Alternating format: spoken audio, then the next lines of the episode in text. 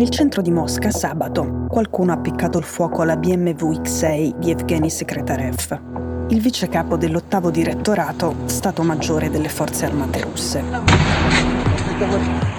Gli scoppi che sentite sono il rumore che fa la sua auto in fiamme.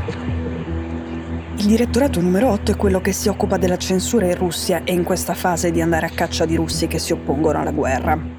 Le autorità hanno arrestato una donna di 65 anni che viene descritta come una persona sola e psicopatica, che dice di detestare l'operazione speciale, cioè la guerra di aggressione all'Ucraina. È un'altra auto che esplode nel centro di Mosca dopo l'autobomba che ha ammazzato Daria Dugina, la figlia di Alexander Dugin, la sera di sabato 20 agosto. E su entrambi questi fatti, della versione ufficiale, non c'è da fidarsi.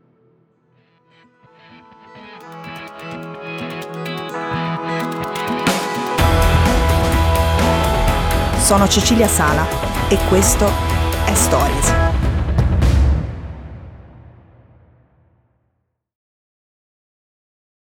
по дороге. И просто сзади нас ебейший взрыв. Ебать.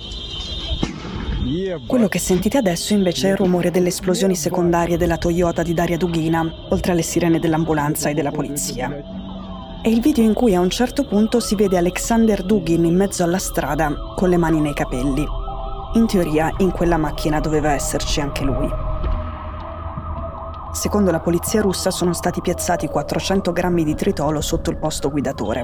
Ma l'esplosione ha spaccato i vetri delle finestre e degli appartamenti vicini e a giudicare dai danni sembra che i grammi di tritolo fossero parecchi di più. Il punto in cui l'auto è saltata in aria è molto vicino a un quartiere che si chiama Rubliovka. È quello dove ci sono le ville dei milionari e dell'establishment di Mosca, dove c'era il ritiro di Stalin e dove abitava anche Gorbaciov, che è morto ieri. Lì ci sono le ville di molti altri leader sovietici e anche di premi Nobel russi. Ci abitano molti degli uomini inseriti ogni anno nella classifica dei 100 più ricchi del mondo da Forbes, ci sono anche i piazzali per l'atterraggio dei loro elicotteri e l'unica cosa scomoda di vivere in questo quartiere è che spesso viene bloccato il traffico e significa che è arrivato il corteo di Mercedes su cui viaggia Putin. Ecco, forse chi ha azionato la bomba proprio lì accanto voleva che l'elite del paese si sentisse minacciata. Cominciamo dai protagonisti. L'influenza di Dugin non va sopravvalutata, ma non va neanche sottovalutata non è affatto il filosofo di Putin, il Rasputin di Putin o il cervello di Putin. A quanto ne sappiamo, non ha mai incontrato Putin. Un grande esperto di potere russo come Mark Galeotti ha detto che Dugin è un campione di pensiero all'avanguardia retrospettivo. Cioè Dugin guarda dove va il Cremlino e a posteriori dice che quelle mosse le ha ispirate lui perché quella è sempre stata la sua filosofia politica. Dugin è soprattutto un campione assoluto nella promozione di se stesso. È stato molto bravo a vendersi all'estero e l'influenza all'estero gli ha restituito come conseguenza anche una certa influenza in casa. Ha sedotto soprattutto i circoli dell'alt-right e negli Stati Uniti è stato proprio l'ex consigliere di Donald Trump, Steve Bannon, a coniare per lui il soprannome fuorviante di Rasputin di Putin. In Italia ha fatto amicizia con Diego Fusaro e con Gianluca Savoini, tramite il quale Dugin ha anche intervistato Matteo Salvini. Ecco, Dugin non può comunque essere definito come un personaggio ininfluente in Russia, anche perché circa la metà dei parlamentari russi sono suoi sostenitori, simpatizzanti o iscritti al suo movimento, cioè il movimento euroasiatico, quello nazionalista e imperialista che ambisce a una nuova grande Russia che vada da Dublino in Irlanda fino a Vladivostok. Al funerale di sua figlia ha detto che le prime parole pronunciate da Daria quando era bambina sono state innanzitutto Russia, poi il nostro potente Stato, la nostra nazione, il nostro impero. C'è un tema interessante ed è se Dugin si possa definire un neofascista o un neonazista in versione russa.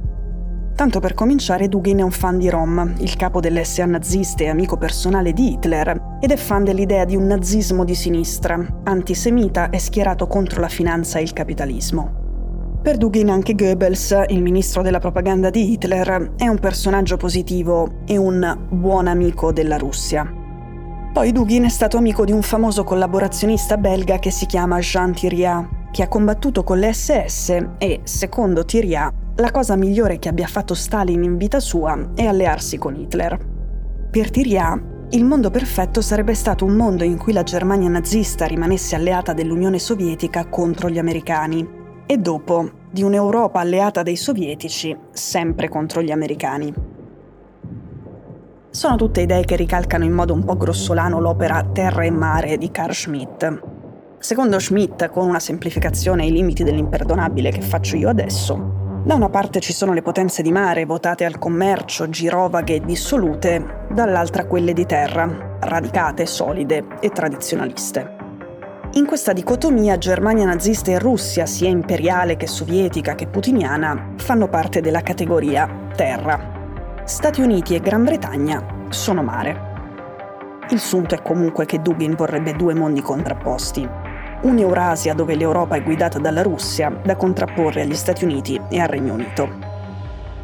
Il mondo di cui fa parte ed è ispiratore Dugin è un mondo piuttosto incasinato e a un certo punto a una conferenza internazionale dove lui era l'ospite d'onore a Mashhad in Iran c'erano figure di spicco di Occupy Wall Street, il movimento contro la finanza americana nato dopo la crisi del 2007, che ormai sono diventati trampiani e duginiani.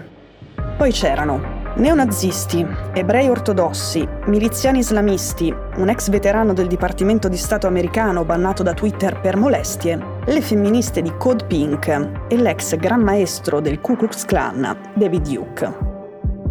La conferenza si chiama New Horizon, Nuovi Orizzonti, ed essendo piena di cittadini di tutto il mondo, di complottisti di tutto il mondo e di persone che odiano il proprio governo, le spie ci sguazzano.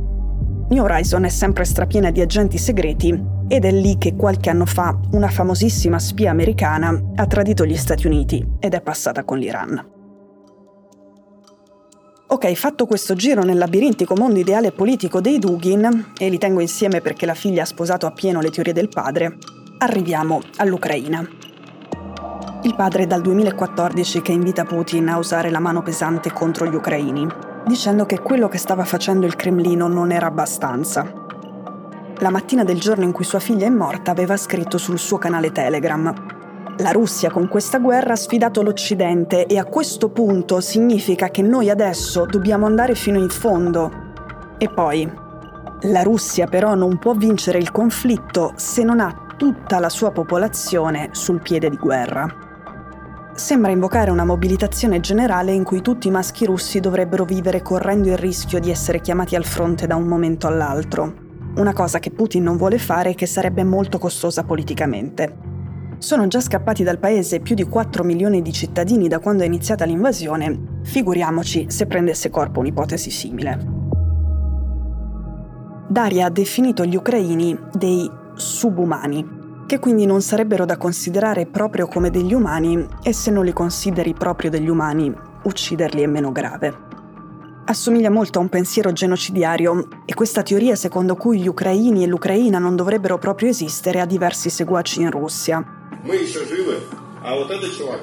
Quello che state sentendo è Igor Mangushev, detto Bereg, un mercenario russo che in questo video è sul palco di un locale notturno. È buio, ci sono delle luci colorate da discoteca e lui ha in mano un teschio. Dice che è il teschio di un ucraino. Il teschio di un ucraino che lui ha recuperato a Mariupol. E poi riferendosi al teschio, lui non è stato fortunato, che brucia all'inferno. Noi non stiamo facendo la guerra a delle persone in carne e ossa, ma contro l'idea stessa che l'Ucraina esista. Non ci può essere pace finché non deucrainizziamo l'Ucraina. Se fossimo in guerra con delle persone, beh, con le persone ci si può mettere d'accordo e si può fare la pace, ma noi siamo in guerra con l'idea che l'Ucraina esista e tutti i portatori di questa idea devono essere uccisi. Adesso, le ipotesi su quello che è successo con la bomba sono tre. 1. Come sapete i russi dicono che è stata una donna ucraina, una spia ucraina appartenente al battaglione Azov che poi è scappata in Estonia. È un'ipotesi che non sta in piedi, Non è credibile che una donna di Azov, che in Russia è considerato un gruppo terroristico i cui esponenti vanno ammazzati, vada in giro tranquillamente per il quartiere più presidiato di Mosca con una bambina di 12 anni e un gatto al seguito, guidando una Mini Cooper in scioltezza con la consapevolezza che la capitale russa è disseminata di uomini dei servizi e telecamere intelligenti dotate di un sistema sofisticato per il riconoscimento facciale. 2. Un'altra ipotesi è che sia stata un'operazione dei servizi segreti russi, che sia la conseguenza di lotte interne e che Dugin sia stato colpito per mandare un segnale ai suoi protettori negli apparati, che Dugin sia stato colpito per le sue posizioni sulla guerra che facevano sembrare Putin troppo moscio e quasi perdente, per giustificare la repressione interna e contemporaneamente spargere il terrore tra i falchi che si sono fatti prendere troppo la mano, o ancora insieme alle altre per dare dei martiri ai cittadini russi e compattare il supporto popolare alla guerra. Inutile che vi dica che per nessuna delle ipotesi ci sono prove.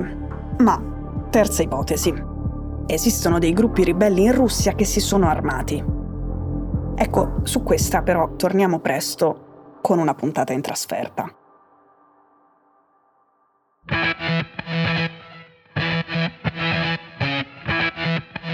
Stories è un podcast di Cecilia Sala prodotto da Cora Media. La cura editoriale è di Francesca Milano in redazione Simone Piranni. L'advisor è Pablo Trincia. La producer è Monica De Benedittis. La post-produzione e il sound design sono di Daniele Marinello.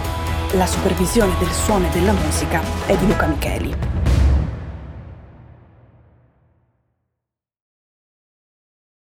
Questo episodio è stato prodotto e sviluppato insieme a Spotify Studios.